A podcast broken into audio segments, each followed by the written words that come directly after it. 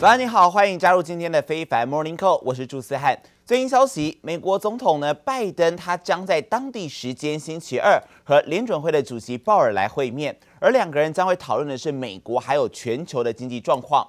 彭博社也报道指出，这是拜登从去年十一月提名鲍尔连任 Fed 主席以来，两个人的首度会面。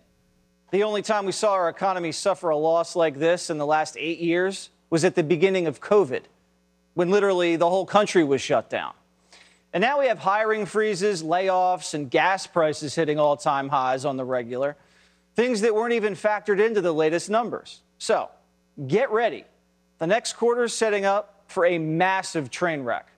And analysts are saying you can expect a shallow recession to follow. A new Harvard Harris poll just recorded the highest percentage of Americans ever saying Biden's made them financially worse off about 56% of the country. And according to Gallup, 83% of Americans say the country's gone off the rails. Only 16% of people are happy with the way things are going. Biden's approval rating just hit a new all time low 36%.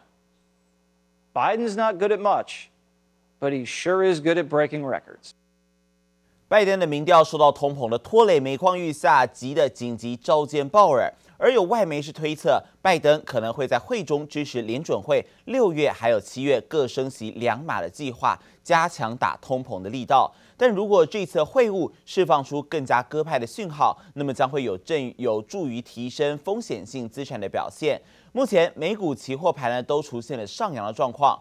而另外，鹰派理事的联准会理事沃勒，他则表示呢，支持在未来多次会议上都升息两码，还说在通膨率降到接近百分之二的目标之前，不会取消支持每次升息两码的观点。而在美股的消息，由于星期一是适逢美国的阵亡将士纪念日，所以美股休市一天。而在这三天的廉价当中，美国也迎来旅游的人潮，预估有超过三百万人来搭机出游，比去年暴增了百分之二十五。但是航空公司机组人员不足，再加上恶劣的天气影响，导致空中的交通大乱，至少有五千四百个航班被取消。航空公司柜台前排起长龙，美国旅游人潮回笼，但航空公司人力严重短缺，加上天候不佳，导致阵亡将士纪念日三天连假期间，全美取消超过五千四百个航班。But airlines have thousands fewer employees than they did in 2019, which means even small disruptions can have a rippling effect. Delta leads in cancellations this weekend, blaming bad weather and congested airspace. 在美国连续假期，民众展开报复性旅游。美国航空协会预估，搭飞机出游人次超过三百万人，比去年同期暴增百分之二十五，已经逼近疫情前的水准。但大量航班取消或延后，让民众抱怨连连。I've never had anything remotely close to this. I asked them at the service desk why the flight was canceled, and they said we don't have crew. 达美航空上周宣布缩减夏季航班，每天约减少一百个，主要影响美国国内以及南美洲航线，包括捷兰航空、阿拉斯加航空也都跟进削减航班。民众除了得面对班机减少，票价也可能越来越贵。The average cost of a ticket nearing four hundred dollars.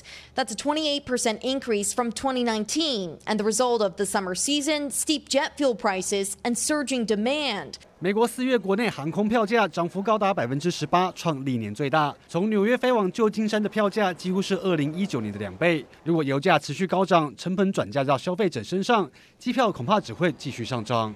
记者林博伟、黄一豪综合报道。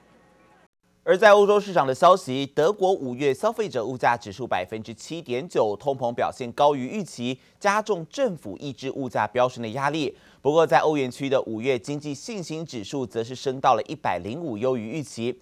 而另外，中国解封也带动欧股延续上个礼拜的乐观情绪，激励欧股盘面上呢，科技股有往上走，主要指数开高之后震荡走高。来看到欧股中场呢，德国股市是涨幅百分之零点七九，上涨了一百一十三点，最后指数水位收在一万四千五百七十五点。而法国股市方面呢，涨幅同样有百分之零点七以上，上涨了四十六点，最后指数水位是收在六千五百六十二点，提供给您做参考。而在欧盟二十七国的领袖这两天也召开了峰会，针对俄罗斯推出新的一轮制裁，其中的重头戏就是要对俄罗斯来实施石油禁运。而由于欧盟各国还没有办法达成共识，欧盟考虑要采取折中的方案，豁免透过管线来输送的石油，希望可以借此打破僵局。不过，欧盟执委会主席范德莱恩他则坦言，他并不乐观能够在这两天内来敲定制裁协议。法国总统马克宏在欧盟峰会现场，对于这次能谈成对俄罗斯新一轮制裁，似乎颇有信心。其他欧盟领袖态度倒是没这么乐观。Well, I think it'll be a part of the discussion here, and and I would expect in the next days and next weeks that a decision decision can be taken. My expectations are low that it will be solved in the next 48 hours, but I'm confident that thereafter there will be a possibility. 连欧盟大家长都坦言不抱期待。欧盟在五月三十号和三十一号这两天举行领袖高峰会，对俄罗斯第六轮制裁的重头戏就是实施石油禁运，要欧盟二十七国集体行动困难重重，就卡在匈牙利不点头。据路透社披露，欧盟最新草案结论中采取折中方案，欧盟理事会只针对海运的俄罗斯石油制裁，而通过管线运送的原油暂时豁免，要让匈牙利、斯洛伐克和捷克还能喘口气。Got the text now and there is no agreement, of course. Now, out of blue, we have got the idea of, uh, of uh, embargo and sanctions on oil without answering the questions which related to the Hungarian energy supply security. We're working on the oil embargo very hard. Um, it is for us important that we work on the oil embargo in a way that we do not enable Putin to take oil he didn't uh, uh, deliver to Europe and sell it at higher prices on the world market. Therefore, this has to be a very tailored approach. 专家分析，就算欧盟协议禁运俄国石油，亚洲市场对石油需求庞大，除非西方国家透过外交方式向亚洲买家施压，否则恐怕对俄罗斯冲击有限。记者王新文、林巧清综合报道。而在欧盟峰会召开的期间，乌克兰总统泽伦斯基最新也敦促欧盟要结束内部的纷争，赶紧通过对俄罗斯实施更多制裁。Шостий санкційний пакет має бути узгоджений, він має бути ефективним, включно з нафтою, щоб Росія відчувала ціну за те, що робить проти України і проти всієї Європи. Поки що, на жаль, чомусь немає. І чому, чому ви залежите від Росії, від їх тиску, а не навпаки. Росія повинна залежати від вас. The Commission and the French presidency have been working intensively in the last days uh, to move forward on this package. We are not there yet, but it has matured for sure. We are ready to support the package six if there are solutions for the Hungarian energy supply security. We haven't got up to now. 泽伦斯基他是透过视讯在布鲁塞尔举行的欧盟峰会上来发言，希望能够让欧盟成员国团结来抗俄，全面禁止俄罗斯的石油进口。但是法新社报道，匈牙利表态不会支持对于俄国的石油禁运，就是导致第六轮制裁不断卡关的关键。而匈牙利总理也告诉记者，必须确保禁运措施有一定的弹性，不会导致国内能源断供，他才会答应。而现场领袖们也坦言，这一次的会议不会取得一致的意见，希望下个月再谈，届时还有机会。在乌俄战争的余波荡漾之下呢，彭博商品现货指数今年以来已经涨了将近百分之三十五，距离这一波高点价位剩下不到百分之一，而本周势必将会再创纪录。而且因为中国松绑上海的防疫风控措施，带动需求的前景看好，也激励到国际铜价突破每吨九千五百美元，天然气涨约百分之一，而油价也是再接再厉，再往上攻啊。而大宗商品价格短期是有望冲上历史新高，但分析师则认为了荣景可能不会持续太久，因为这个价格已经高到难以维系水准，而面临下跌的风险。高盛则认为，由于想要搭上绿能转型的投资人大量投入资金，钴、锂、镍这三大电池金属可能会供应过剩，价格在未来两年内恐怕会往下来走啊。而至于大宗商品的粮食方面，从五月中旬，七大工业国集团还有联合国施压俄罗斯放行乌克兰谷物出口，让小麦的价格已经回跌将近一成之多了。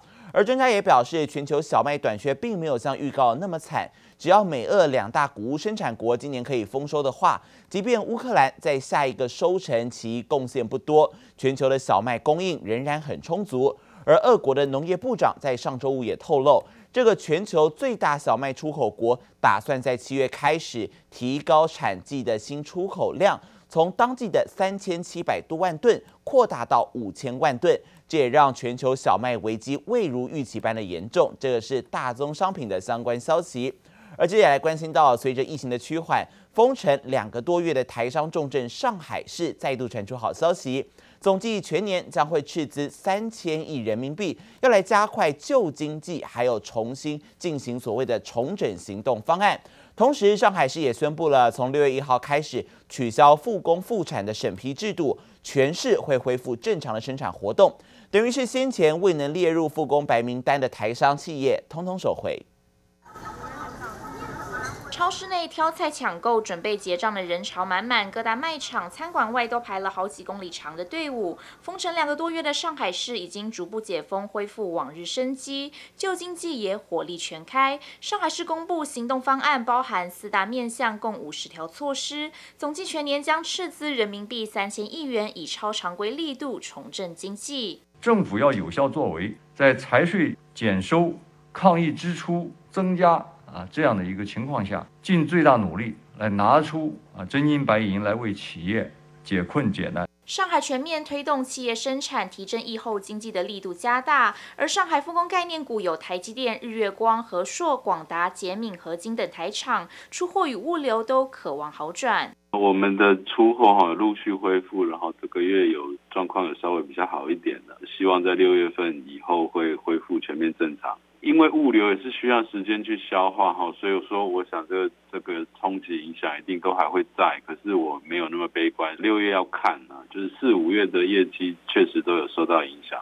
除了扩大企业纾困与减税降费力度，上海市更宣布从六月一号起取消复工复产审批制度，全市通通将恢复正常生产生活，等于先前未能列入复工复产白名单的台厂全都受惠。的确是比较好了，他们的确是比较好，因为之前都要去申请嘛，然后那可能申请的时间没有办法很快可以核准，现在呢应该是比较好了。不过，上海超过两个月严格的防疫措施，让人流物流大幅受阻，汽车、半导体等产业严重受创。因此，部分台商预估，若上海振兴方案如期推进，恐怕仍需要三到四个月才可能恢复到封控前的程度。记者曹德林、邱文杰台北采访报道。这一次中国的两大疫情重灾区，除了上海之外，就要来看到吉林了。而吉林也是中国相当重要的工业经济重镇。这次吉林的疫情是从三月开始爆发，一直到四月中旬才缓解，四月底开始有序恢复生产生活秩序。但是呢，至今啊，当地的产业还是元气大伤，就需要政策来刺激恢复。而在上海宣布要斥资多达人民币三千亿元来复苏经济之后，吉林在昨天也公布了四十三条稳经济的政策，其中涉及到了投资、粮食、能源安全、供应链稳定这八大面向等等，要用最大的力度来减少疫情的影响，稳住经济基本面。而吉林省是在昨天所公布的稳定全省经济若干措施，包含新能源车的投资，这些工业投资项目，同时也要保障粮食安全，还有购车补贴，这些是刺激到所谓的电动车概念股相关的重要措施啊。而聚焦在该省的重点汽车工业以及粮食产业等等。而现在，中国各地在拼所谓的疫后经济，从中央到地方都祭出了政策利多，要来提升民众的消费。尤其是地方政府祭出消费券的速度最快，而且还在持续加码当中。根据中国媒体的统计，目前中国已经有广东、山西、贵州这些地方陆续有来发出消费券了，其中也涵盖到零售、餐饮、文旅、住宿、体育这些领域，规模呢都是人民币一亿元起跳。广东省政府就表示呢，鼓励各地发放消费券，活跃消费市场，包括要求各市来发放消费券不得少于人民币五百万元。而除了发出消费券之外，各地方也纷纷推出各种刺激消费措施。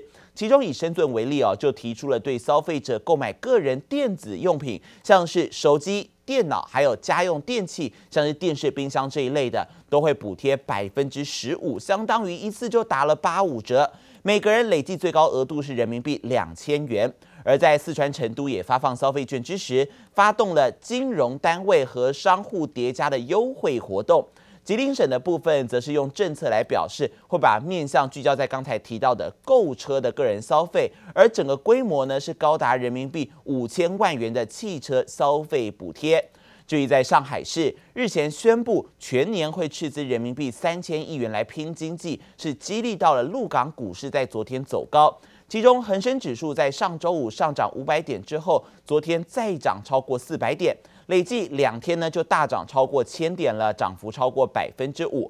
而上证指数更是连续四个交易日都往上走啊，累计涨幅百分之二点五四。今年以来，受到乌俄情势、美国升息，还有中国严格的防疫政策背景之下，上证指数今年最低最低是有跌到两千八百八十六点。但随着中国疫情放缓，官方释出一连段的利多政策之后呢，上证指数可以看到从低档往上走，出现了明显的反弹走势。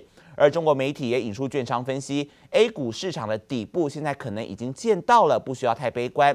而从第二季来看，市场整体还是呈现一个比较震荡一些的走势，处于政策推出、数据验证这样一个阶段，经济的复苏是缓慢而且渐进的，这会使市场在突破向上的过程当中一波三折。